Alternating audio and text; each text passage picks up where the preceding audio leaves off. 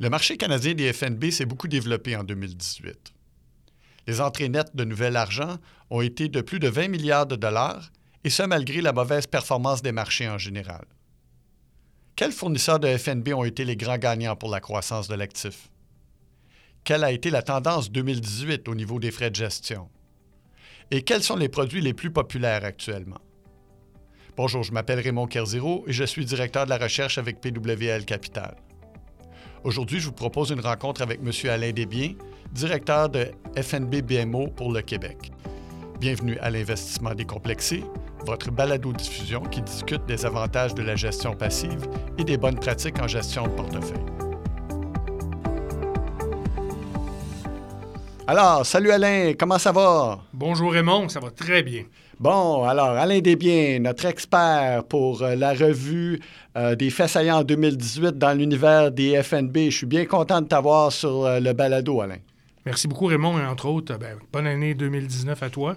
Bonne année 2019 aux gens qui écoutent le podcast. Merci, tu es bien fin. Puis j'en souhaite autant à mes chers auditeurs et à toi, Alain. Merci. Donc, on va commencer par euh, une question euh, des plus sérieuses, euh, question du champ gauche. Donc, Alain Desbiens de FNB BMO. J'étudiais ma géographie du Québec en fin de semaine et j'ai découvert qu'il y a un village de Desbiens dans le sud du lac Saint-Jean, sur la rive du lac. Alors, est-ce qu'il y a un rapport avec Alain Desbiens? Tout à fait. Tu as tout à fait raison. Tu as bien étudié ta géographie. Il y a un beau petit village, Desbiens. Évidemment, au Saguenay-Lac-Saint-Jean, oui, il y a bien, bien longtemps, des gens de ma branche de Desbiens, évidemment, venaient de là. Mm. Ils sont allés aussi au Cap à l'Aigle et à la Malbaie. Puis pour ah la petite histoire, quand je suis allé une fois dans ma vie seulement avec ma conjointe qui vient de Jonquière, on est allé à Desbiens. Je suis allé à l'hôtel de ville et j'ai bien rigolé parce que quand je suis rentré à l'hôtel de ville, j'ai dit que j'étais ému. C'est rare que les gens vont dans un hôtel de ville et disent qu'ils sont émus, puis ils m'ont dit pourquoi? Parce que je suis un des biens. Alors, crois-le ou pas, ils m'ont remis les armoiries de la ville, ils m'ont remis un paquet d'informations sur l'histoire et tout ça de la ville. Donc, euh, village de Desbiens, un endroit à découvrir au Saguenay-Lac-Saint-Jean. Super. Ben, moi, je veux que tu me montres ça à notre prochaine rencontre, les armoiries de la ville de Desbiens, d'accord? Promis. C'est noté? Parfait. Alors, euh, bon, ben, euh, euh, revenons à nos moutons, puisqu'on on est sur un balado de finances. Je pense que euh, notre auditoire euh, voudrait entendre parler un peu des derniers développements. Donc, on parle principalement du, du, marché canadien des FNB. Je pense qu'on a eu une belle croissance euh, en 2018. Alors, peux-tu nous parler des, grandes tendances euh, euh, au niveau des entrées d'argent, de, la croissance de l'actif et, tout autre phénomène qui devient à l'esprit de nouveautés en 2018? Tu sais, je trouve ça vraiment super intéressant de pouvoir faire un podcast aujourd'hui parce que, bon, la première fois où on s'est rencontrés, Raymond, ça fait huit ans. Tu sais, cette année, BMO va célébrer son 10 ans dans le marché canadien des fonds négociés en bourse. Puis il me semble que c'était hier. Puis à l'époque, juste pour donner peut-être un peu à tes auditeurs une idée, quand moi j'ai commencé dans le secteur des FNB, il n'y avait que quatre firmes au Canada. Juste cette année, il est entré cinq nouvelles firmes au Canada. Il y a maintenant 33 firmes et il y a maintenant 793 fonds négociés en bourse au Canada. Aïe, aïe, aïe. Alors qu'en 2010, il y en avait à peu près qu'une centaine. Puis je vais te donner du contexte aussi pourquoi il y en a autant. Euh, vraiment, les trois dernières années, on a vu une flopée de nouveaux manufacturiers. Mm. Ce qui est intéressant, c'est que je dirais que ça se regroupe vis-à-vis quatre joueurs, euh, ce qui n'était pas le cas quand nous, on était là en, 1900, euh, en 2009. À l'époque, il y avait iShares, il y avait évidemment Claymore, il y avait Horizon. Par la suite, sont rentrés, je dirais, 4-5 groupes euh, dans le marché canadien des fonds négociés en bourse. Certaines firmes d'FNB qui étaient présentes aux États-Unis, mais non présentes au Canada. Notamment, bon, en 2011 est rentré euh, Vanguard, Invesco, First Asset, mm. First Trust. Donc, des firmes américaines qui sont entrées euh, au Canada. Et ensuite, on a vu d'autres joueurs qui regardaient de loin le marché des fonds négociés en bourse, mais vraiment depuis 2016, qui sont rentrés beaucoup plus agressivement pour lancer le nouveau FNB. Toutes les banques canadiennes maintenant sont présentes dans le marché des fonds négociés en bourse. BMO a été la première, mais les autres ont, ont tous joint, même le mouvement des jardins. Deux autres groupes aussi importants au Canada dans les quatre piliers canadiens, les compagnies d'assurance. D'accord. Donc, quelques-unes des grosses compagnies d'assurance aussi sont rentrées dans le marché des FNB. As-tu un exemple d'une compagnie d'assurance? Manuvie, Industrielle Alliance. Donc, les gros joueurs qui ont trouvé que ça devenait de plus en plus important, puis on va en parler. Puis je dirais l'autre gros joueur qui est rentré dans les deux dernières années, ce sont les compagnies de fonds communs. D'accord. Euh, donc ça, c'est un gros groupe. Et il y a une flopée aussi, ce que j'appellerais de investment boutique, principalement de Toronto. Je ne pense pas que tous vont survivre dans le marché, dans ce marché-là. Il y a plusieurs plus petites firmes, mais ça a amené évidemment beaucoup de nouveaux joueurs dans le marché canadien. On en a maintenant une trentaine. Du côté des entrées d'argent, si tu me permets, je vais aller par classe d'actifs. Cette année, c'est la deuxième meilleure année de tous les temps en termes d'entrée d'argent dans le marché des FNB. OK, ça fait combien d'argent, ça? C'est plus de 20 milliards d'actifs. OK, d'accord. Et euh, je te dirais que c'est une proportion de deux tiers, un tiers. Le deux tiers des actifs Action. viennent du marché des actions, le tiers du côté des titres à revenus fixes. Et euh, évidemment, grande surprise, principalement du côté des actions, du côté de l'international, suivi des actions américaines et suivi des actions canadiennes. Je suis un petit peu curieux. là. Tu as dit que 20 milliards de nouvel argent dans le fonds des FNB, deuxième meilleure année de l'histoire de canadienne des, FN des FNB canadiens, excusez-moi. Euh, puis la, mais la meilleure année, c'était quand et c'était combien? C'était l'an passé, OK. avec 26 milliards de nouvelles entrées d'argent. Ben, le, marché, le a été moins positif cette année. Peut-être que ça encourageait un petit peu moins euh, les investisseurs à, à- à rajouter de l'argent dans le marché. Oui, euh, puis il y a quelques raisons pour cela. Puis en passant, on a le, puis ça c'est pas toujours fréquent, on a le même trend, la même tendance qu'aux États-Unis. Aux États-Unis aussi, c'est leur deuxième meilleure année de tous les temps. Mm. L'an passé, en 2017, c'était leur meilleure année. Euh, ils ont rentré à peu près 300 milliards d'actifs et ils étaient presque à un demi-trillion, billion de dollars d'actifs en 2017. Euh, un peu comme nous, évidemment, euh, principalement du côté euh, des actions. La grosse différence, et ce qui crée un peu, je te dirais, un cataclysme dans le marché de l'investissement au Canada, c'est la première fois que les fonds négociés en bourse en vente nette produisent plus de ventes nettes que le secteur des fonds communs. Ça, c'est un Hmm. gros, gros, Là, on gros parle au. Canada. hein? Au Canada. Aux Mm. États-Unis, ça fait plusieurs années que c'est le cas. Mm. Mais vraiment, 2018, ça a été une année beaucoup plus difficile pour les fonds communs en termes de ventes nettes, même si ce secteur-là est dix fois plus gros que le marché des fonds négociés Ouais. en bourse. Je crois que, si je me rappelle bien mes lectures, euh, Vanguard et vous, vous êtes partagé à peu près la moitié des nouvelles entrées d'argent. Donc, euh, vous devenez des joueurs de plus en plus importants. Euh, je regardais votre part de marché. Vous vous rapprochez sérieusement d'iShares. Vous êtes à 31% contre 36 pour iShares. iShares avait fait pratique presque 100 du marché quand vous, euh, vous êtes arrivé dans le marché. Mais maintenant, il y a, aussi euh, un grand bouleversement. Là, c'est pas 2018, mais plutôt 2019 avec le- le- la fusion euh, annoncée des, des, des FNB, RBC et iShares. As-tu quelque chose à nous dire Ben, à en ce fait, ce sujet-là? que je crois comprendre, c'est que ce n'est pas une fusion, c'est pas un achat. RBC n'a pas acheté le, le- le segment d'iShares. Je pense que c'est- en premier, ce sont deux compétiteurs que je respecte énormément. Ouais. iShares, c'est un gros, euh, c'est un gros joueur à l'échelle mondiale. Ouais. RBC, c'est un gros joueur à l'échelle canadienne. Ouais. Mais je le mentionnais, le secteur des FNB devient de plus en plus important. Hmm. L'an passé, euh, iShares a continué à perdre des pertes de marché. Ils ont fait 1,8 milliard de ventes nettes positives, ce qui est quand même bien. Troisième en vente nette, RBC 200 millions. Donc, je pense que ce que iShares a voulu faire par là, c'est de demander à une firme canadienne de faire la représentation professionnelle de leur placement. Les actifs d'iShares n'ont pas été vendus. C'est juste que RBC va faire la commercialisation des produits d'iShares au Canada en même temps que les siens. Mais j'ai lu que le- les produits allaient être rebrandés euh, RBC iShares ou iShares RBC, je ne sais plus trop. Est-ce que j'ai bien compris? ou- Certains produits, euh, en fait, la gamme de produits va sur RBC iShares, mais les actifs demeurent iShares et les actifs demeurent RBC. Mais le branding, la commercialisation va être fait. Puis je pense que ce qu'on voit, c'est que les FNB, ça devient un incontournable. Ma petite prédiction pour toi, c'est qu'on Ouais. n'a pas fini de voir en 2018 beaucoup, beaucoup de changements, de commercialisation plus accrue de certains joueurs, notamment les autres joueurs bancaires Ouais, et les compagnies de fonds communs et les compagnies d'assurance ouais. qui ne voudront pas rester sur la touche. Tu l'as bien mentionné, il y a Ouais. 35 joueurs. Là, les Euh, gens on a les commencent. chiffres, euh, 50% des ventes ont été faites l'an passé par BMO Vanguard. Mm. C'est 10 milliards. En passant, euh, les ventes nettes du côté des fonds communs n'ont même pas été ça. Donc, tu vois que Mm. les FNB, ça devient important. Donc, tous les joueurs Au Canada, il y a 125 compagnies de fonds communs, Ah, une oui, trentaine d'FNB. Hmm. Donc, je pense qu'il faut s'attendre en 2018 à sentir encore plus l'importance du côté des FNB. Juste à cause de l'importance stratégique d'être là. Il y a de plus en plus de gros joueurs qui disent Hey, wow, minute, euh, c'est- quelque chose qui devient de plus en plus important dans le marché. Si on n'est pas là, on va- risque de manquer quelque chose. C'est une voie de l'avenir euh, essentielle. Il ne faut jamais oublier que les fonds négociés en bourse, peut-être qu'on en reparlera un petit peu plus tantôt, il y a trois gros joueurs, puis c'est un peu différent de l'industrie des fonds communs.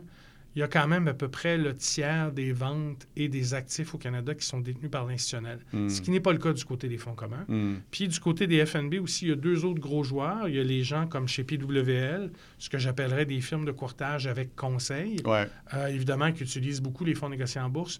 Et tu as aussi les courtiers escompteurs qui utilisent beaucoup, beaucoup Ouais. les fonds. Donc, il y a vraiment trois marchés, euh, ce qui aide beaucoup à la croissance. Puis on va en parler peut-être un peu. Nous, on pense que le marché du côté des fonds négociés en bourse, il est immense. Mhm. Mais c'est une première. Je ne pensais pas voir ça aussi rapidement au Canada, les ventes nettes de fonds négociés en bourse devenir importantes. Si tu me permets, peut-être, il y a trois choses aussi cette année qui étaient importantes.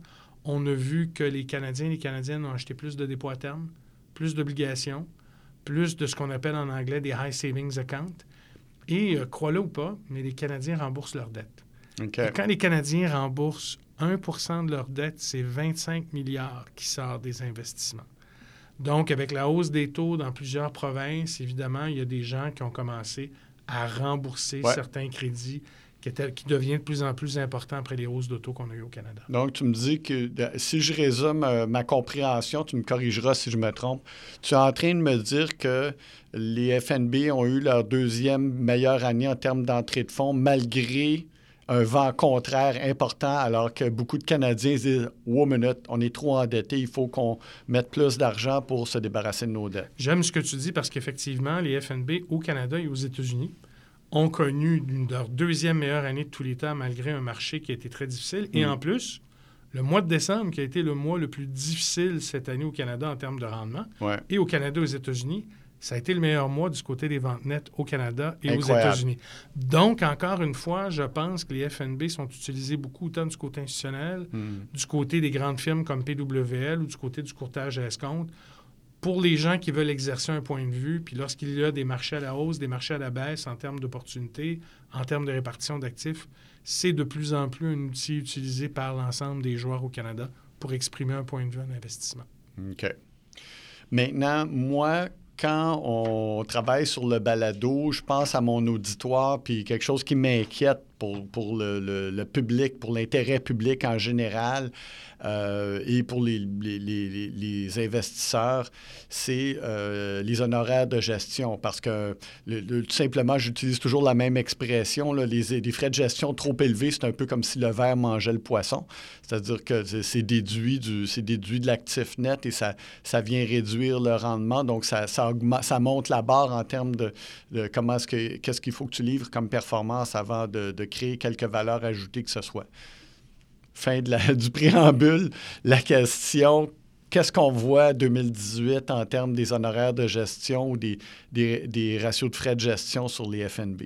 Quand on pense à l'ensemble des actifs au Canada, euh, Raymond, puis il y a à peu près 150, 155 milliards d'actifs en fonds négociés en bourse, Mm. C'est à peu près le deux tiers des actifs au Canada qui sont détenus dans des fonds négociés en bourse qui ont des frais de gestion de moins de 40 points de base. OK. Et c'est vraiment énorme parce qu'évidemment, quand je pense aux Canadiens et aux Canadiennes, euh, écoute, la grande majorité des gens sont dans des services de courtage avec conseil ou avec des planificateurs ou avec Ouais. des grandes banques avec conseil où il y a le frais du produit, un frais pour le conseil si on veut. Euh, reste quand même que les solutions, puis les fonds négociés en bourse, moi j'appelle ça un élément perturbateur. En anglais, ils Ouais. appellent disruptor. Oui, absolument. Euh, même sans que ça ait envahi l'ensemble du Canada, l'impact s'est fait sentir. Ce qui est drôle, c'est que de plus en plus, il n'y a pas une semaine au Canada qui passe sans que les compagnies de fonds communs annoncent des baisses de frais de gestion de leurs solutions.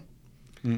En même temps, cependant, la croissance énorme des fonds négociés en bourse en termes de produits et en termes de manufacturiers a fait en sorte que les nouveaux manufacturiers qui sortent, qui rentrent dans le marché des FNB. Ce que j'appelais tout à l'heure, euh, Raymond, les investment boutiques. Euh, malheureusement, ça ne s'est pas accompagné d'une faiblesse de frais de gestion. Hmm. Chez plusieurs de ces firmes-là, les frais de gestion sont malheureusement comparables à ce qu'on appelle des classes F de fonds communs. Ouais. Euh, donc, en haut de 1 Hmm. Et il y a une bonne étude qui a été faite à la financière là-dessus où on voit que plus de 10% maintenant des fonds négociés en bourse au Canada ont des frais de gestion en haut de 1% Les actifs sont détenus majoritairement aux deux tiers dans des frais de moins de 40 points de base. Ouais. Je te dirais qu'à peu près, euh, mon Dieu, euh, 95% des frais de gestion sont en bas de 80 points de base, ce qui est considérablement moins, euh, évidemment, que ce que chargent beaucoup de fonds communs et de fonds distincts. Ouais. Cependant, les nouveaux FNB qui rentrent au Canada, ce que l'on voit, c'est que les frais de gestion sont beaucoup plus chers, évidemment, que ce que l'on connaissait auparavant. Donc, euh, avis aux consommateurs, c'est pas parce que c'est un FNB que c'est un bon produit. Il faut tout de même. euh, Ben, ça peut être un bon produit, même, mais mais c'est pas, c'est pas investiguer, automatique. Investiguer. Investiguer, c'est pas, euh, c'est pas automatique. C'est pas parce que. Oui, exactement. Et ce n'est pas parce que c'est un FNB que c'est à faible, faible frais également. Un fonds commun, ben, il y a toujours des frais de gestion. Oui, exactement. Donc, euh, tu sais, c'est pas parce que vous voyez pas de frais qu'il n'y a pas de frais non plus. ouais. Donc, il faut investiguer, il faut comprendre euh, à tous les niveaux lorsqu'on fait de l'investissement. Puis un balado comme aujourd'hui, ben, ça fait en sorte qu'on devient, euh, évidemment, on devient plus curieux dans le bon côté des choses Ouais. pour comprendre ce que l'on achète. Formidable.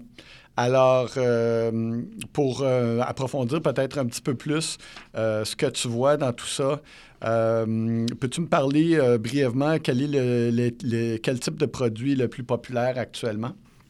Si tu me permets, je vais te parler un peu de l'industrie, puis je vais te parler un peu de BMO, puis c'est des choses un petit peu différentes Ouais. d'un côté et de l'autre. On a quand même à peu près 25% des ventes nettes. Cependant, ce que je remarque euh, du côté de 2018, puis c'est une tendance qu'on avait vue en 2017, il y a encore énormément d'actifs qui rentrent dans ce que l'on appelle les fonds indiciels de base. Ouais. Donc, euh, je regarde chez nous ZCN, les répliques du TSX, euh, ou notre réplique du S&P 500, ZSP ou chez iShares, le RIFI, XEF ou chez Vanguard, le VCN, le Vanguard FTSE Canada. Euh, mais on commence à voir un petit peu plus des FNB, je dirais, de bêta judicieux et de gestion active. Euh, dans le top 10, top 15, notre FNB de Cover Call, le PIMCO, le Monthly Income Fund ou un McKenzie Floating Rate. Excuse-moi, je, je veux juste être sûr de bien comprendre. Le bêta judicieux, c'est quoi la différence entre un FNB de base puis bêta judicieux, là, en une ou deux phrases? Moi, je vais, te- je vais résumer ça le plus simple, comme lorsque Ouais. je l'explique à mes parents. Lorsqu'on Ouais. achète le marché, ben, on achète le marché sans discrimination. Ouais. On achète les 300 plus grandes capitalisations. En proportion de, de Il y a leur quand même des règles de base, des règles d'inclusion et d'inclusion chaque année, mais on achète le marché. Ce que on appelle le bêta judicieux, c'est souvent ce que j'appelle une approche factorielle. On va venir dans l'indice chercher certains facteurs. Exemple, ça peut être les dividendes, donc les titres dans le TSX qui ont le plus de dividendes, ou des titres qui ont une plus faible volatilité, Hmm. ou des titres qui se transigent à des cours plus faibles, le style valeur. D'accord. Donc, ça, ce serait ce que j'appellerais de la- de la- de la- de l'approche factorielle. Et l'autre approche qui grandit un petit peu plus au Canada, c'est aussi l'approche de gestion active, où là, il y a des gens basés sur certains critères, Hmm. où c'est important de le mentionner, sur plusieurs classes d'actifs rassemblés, parce Mm. qu'un FNB de fixe qui gère activement dans les corpos canadiens, ça n'existe pas.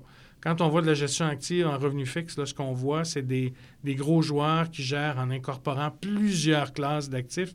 Donc, ce n'est pas vraiment réplicable nécessairement par un indice. Ouais. Euh, c'est un petit peu différent, mais on voit les trois, puis on voit qu'il y a un petit peu plus de factoriel, un petit peu plus de bêta judicieux. Cependant, je dois te dire que quand on regarde les plus gros FNB au Canada, ils sont encore fortement, je te dirais, indiciels, je vais y revenir. Pour BMO, chez nous, je te dirais que c'est un petit peu ce que je t'expliquais. Les fonds indiciels de base sont beaucoup achetés chez nous. Du côté institutionnel, c'est un élément important, notamment les FNB de revenus fixes. Justement, je voulais que tu me parles de ce volet-là. Quand les gens voient des grosses entrées d'argent massives et des sorties d'argent massives aussi du côté des FNB, ce qui n'est pas une mauvaise chose, parce qu'un FNB, c'est liquide, c'est souvent l'institutionnel qui intervient. Et souvent, dans le top 10 des inflows, des outflows, l'institutionnel compte pour à peu près 50% des entrées d'argent et 50% des sorties d'argent. Ça, c'est quand même un phénomène important. Je peux-tu faire une petite intervention? Je vais, je vais mettre mon, chapeau d'ex-gestionnaire de portefeuille institutionnel, justement.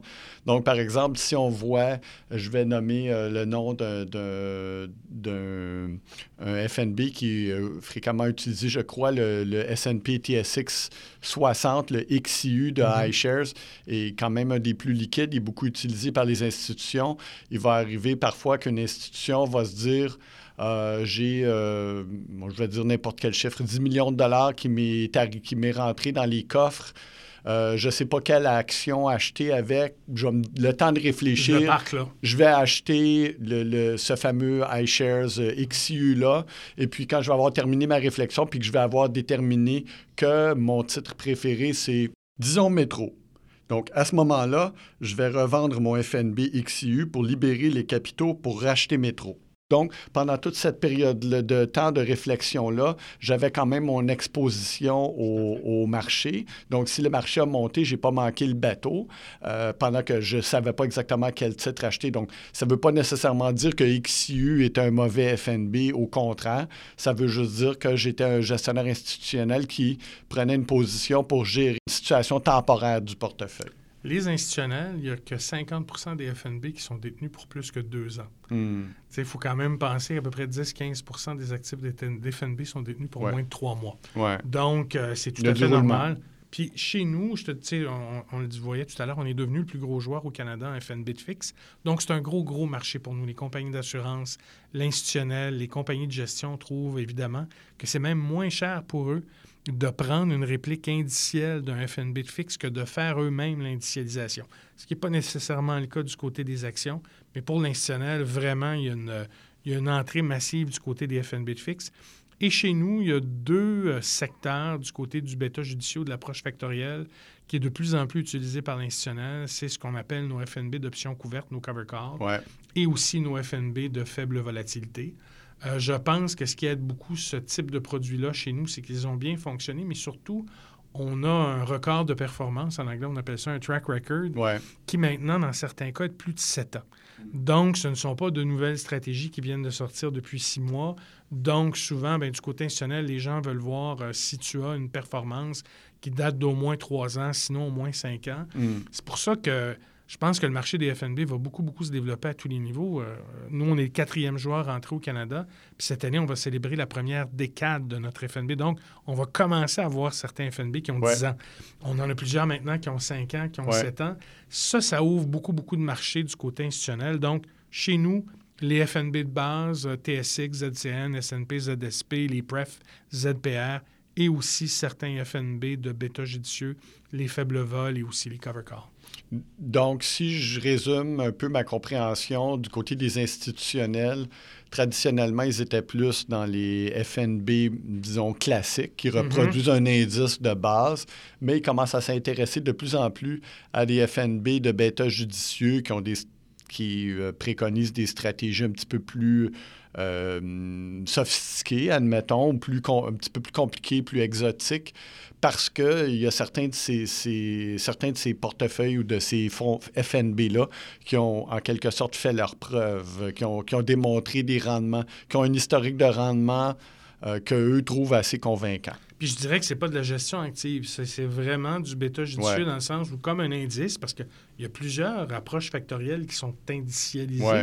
Les indices, Parce qu'on a, une mécanique. On a une stratégie mécanique. Il n'y a pas d'individu qui décide, on mm. s'en va 10% cash. Donc, dans une mm. approche de bêta judicieux, euh, dans les grandes firmes, qu'elles soient indicialisées ou non, on sait exactement, évidemment, quels sont les critères d'inclusion, d'exclusion, comme dans le TSX, comme dans le S&P, comme dans le Dow Jones. Et sur certaines périodes, je te dirais de 3 mois, 6 mois, 12 mois, 18 mois, du côté institutionnel, ils vont faire un rééquilibrage en incluant certaines parties du marché gérées de façon ou valeur, ou momentum, mm. ou avec une faible volatilité, ou en rajoutant du revenu avec des dividendes, ou avec des options. Puis la dernière petite chose que je te dirais qui est important, c'est qu'on est Canadien. Donc, pour nous, une des questions qui vient jouer lorsqu'on fait de l'investissement international, Raymond, c'est est-ce que je couvre ou pas ma devise? Et il ne faut jamais hmm. oublier que, contrairement aux États-Unis, c'est un aspect important. Tu sais, je te disais tout à l'heure, on a 793 FNB. Si on enlevait les options couvertes, non couvertes, il y en a moins. Mais de plus en plus, des firmes comme les nôtres ont lancé des FNB américains qu'on peut acheter de trois façons. Libellés en dollars canadiens couverts, libellés en dollars canadiens non couverts pour profiter d'une baisse potentielle du dollar canadien. Et même certains de nos paniers sont offerts en dollars américains pour la T1135 ou pour le withholding tax. Et cette année, vraiment, je regardais mois après mois, la grande tendance, c'est que du côté des FNB d'actions américaines et de titres à revenus fixes américains, mais surtout actions, la majorité des achats en 2018 a été fait non couvert. Mais encore une fois, c'est ce que bien avec les FNB, c'est qu'on peut passer du même panier et on peut choisir de couvrir sa devise. Ou non couvrir. Si on n'a pas de point de vue sur la hausse ou la baisse du dollar canadien, ou si on a un point de vue que le dollar canadien va baisser par rapport au dollar américain, on n'est pas obligé d'avoir des frais supplémentaires en convertissant son dollar canadien mm. en dollar américain. On peut rester en dollar canadien et aller non couvert. Et cette année, c'est ce que les acheteurs, gestionnaires de portefeuille du côté de détail des firmes de valeur mobilière et du côté institutionnel ont fait c'est de prendre surtout des options non couvertes. Oui, c'est ce que j'appelle les fonds jumeaux. Hein. Donc, sous, deux, deux euh, symboles boursiers euh, différents, tu vas avoir un fonds du S&P 500 avec ou sans la couverture de change. Puis je te remercie, tu as aussi ajouté la dimension là, pour les, les, investisseurs. Nous, on a des triplets. Nous, on a des triplets. Des triplets pour les investisseurs qui souhaitent investir en dollars américains. Mais il y a, une, demande pour ça. Bien, 10 des actifs au Canada sont en dollars américains. donc, c'est un gros marché. Donc, ils ont le même, ils ont le même exposure que le, fonds libellé en dollars canadiens sans couverture. La seule différence, c'est qu'ils te permettent de payer ton placement et de en dollars américains et de, le, et de, le, détenir dans un compte en dollars américains. Oui, et dans un compte taxable, tu n'es pas soumis à la T1135 et tu n'es pas soumis non plus au withholding tax. Fait que ça, c'est quand même intéressant au US Estate Tax. Donc, il y a quand même, encore une fois, chers auditeurs, c'est pour ça qu'il y a des grandes firmes comme PWL, pour que vous puissiez voir, évidemment, de quelle façon, dans un compte taxable, il est préférable d'investir en dollars canadiens et américains. Mais ce qui est intéressant de voir, c'est que les fonds négociés en bourse se sont adaptés rapidement pour ce type euh, de besoin-là au Canada. Euh, c'est bien. Il faut être à l'écoute des clients. Et si tu, me permets, dans les entrées d'argent, la performance n'est pas équivalente aux entrées d'argent majoritairement.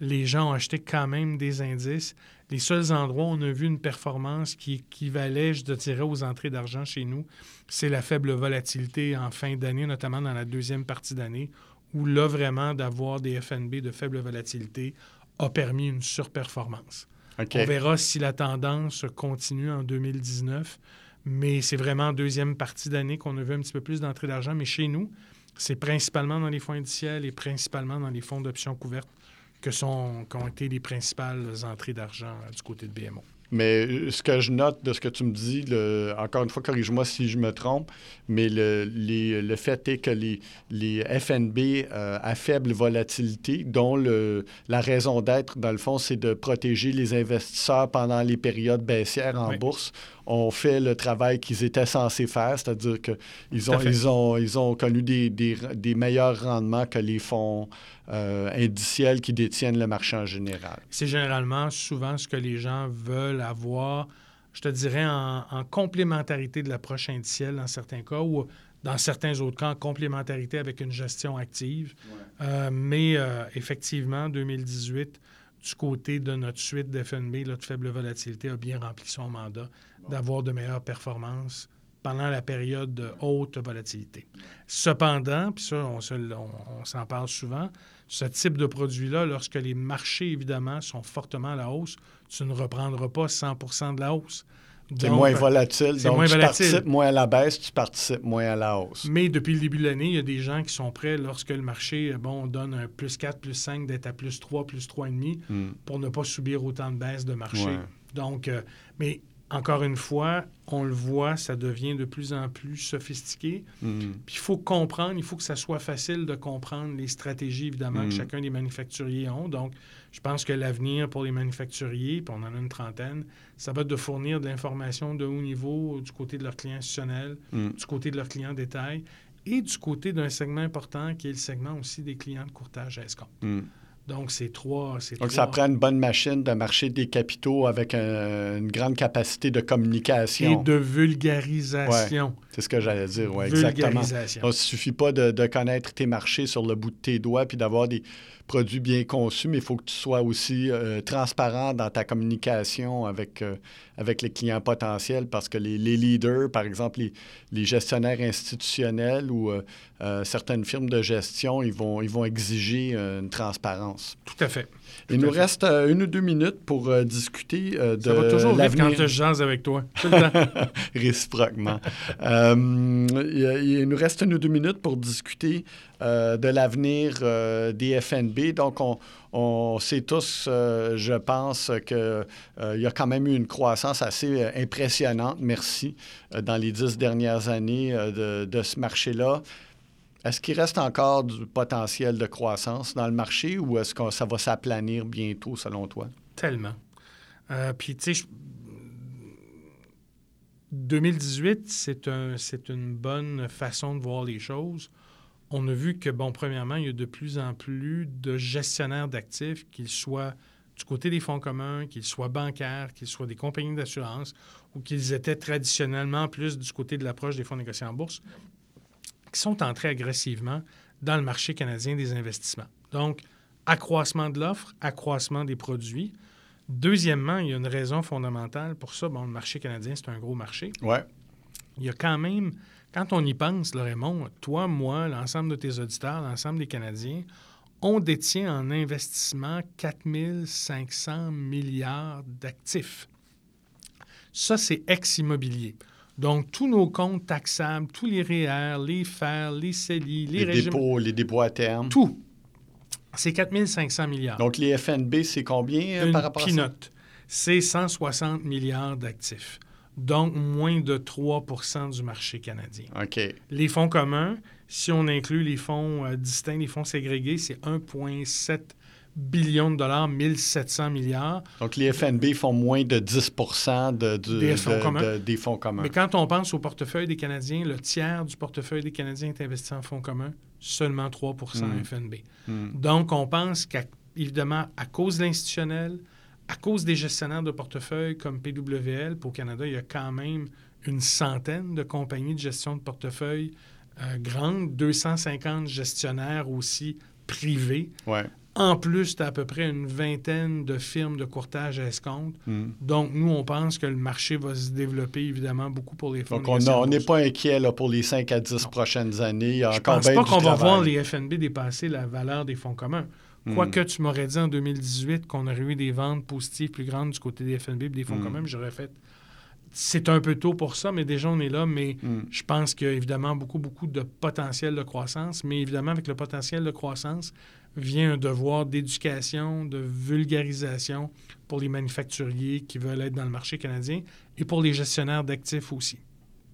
Ben, c'est bien formidable, ça. Alors, j'espère que nos auditeurs ont, ont apprécié de t'écouter autant que moi et puis qu'ils vont se dire Mon Dieu Seigneur, euh, c'était donc un bon épisode euh, avec euh, le formidable Alain Desbiens. Et j'ai le goût d'aller à Desbiens, au Saguenay-Lac-Saint-Jean, pour voir ce merveilleux petit village et entendre parler des FNB. Ah, Merci c'est beaucoup, formidable. Raymond. Bonne année 2019. À toi aussi, salut.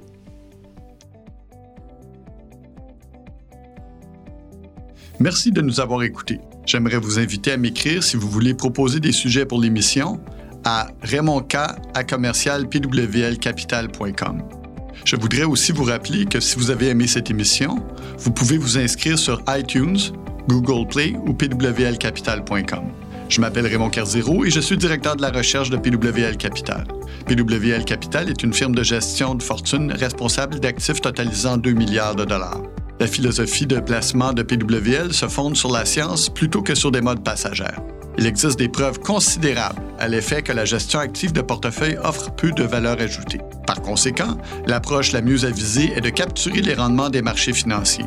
PWL Capital ajoute de la valeur en se concentrant sur cinq éléments qui sont contrôlables, soit les marchés sont efficients. Nous évitons donc d'investir sur la base de prédictions. La diversification à l'échelle mondiale est une priorité. Capturer les primes de risque offertes par le marché. Gérer le risque en contrôlant la structure du portefeuille. Et finalement, minimiser les frais et les taxes.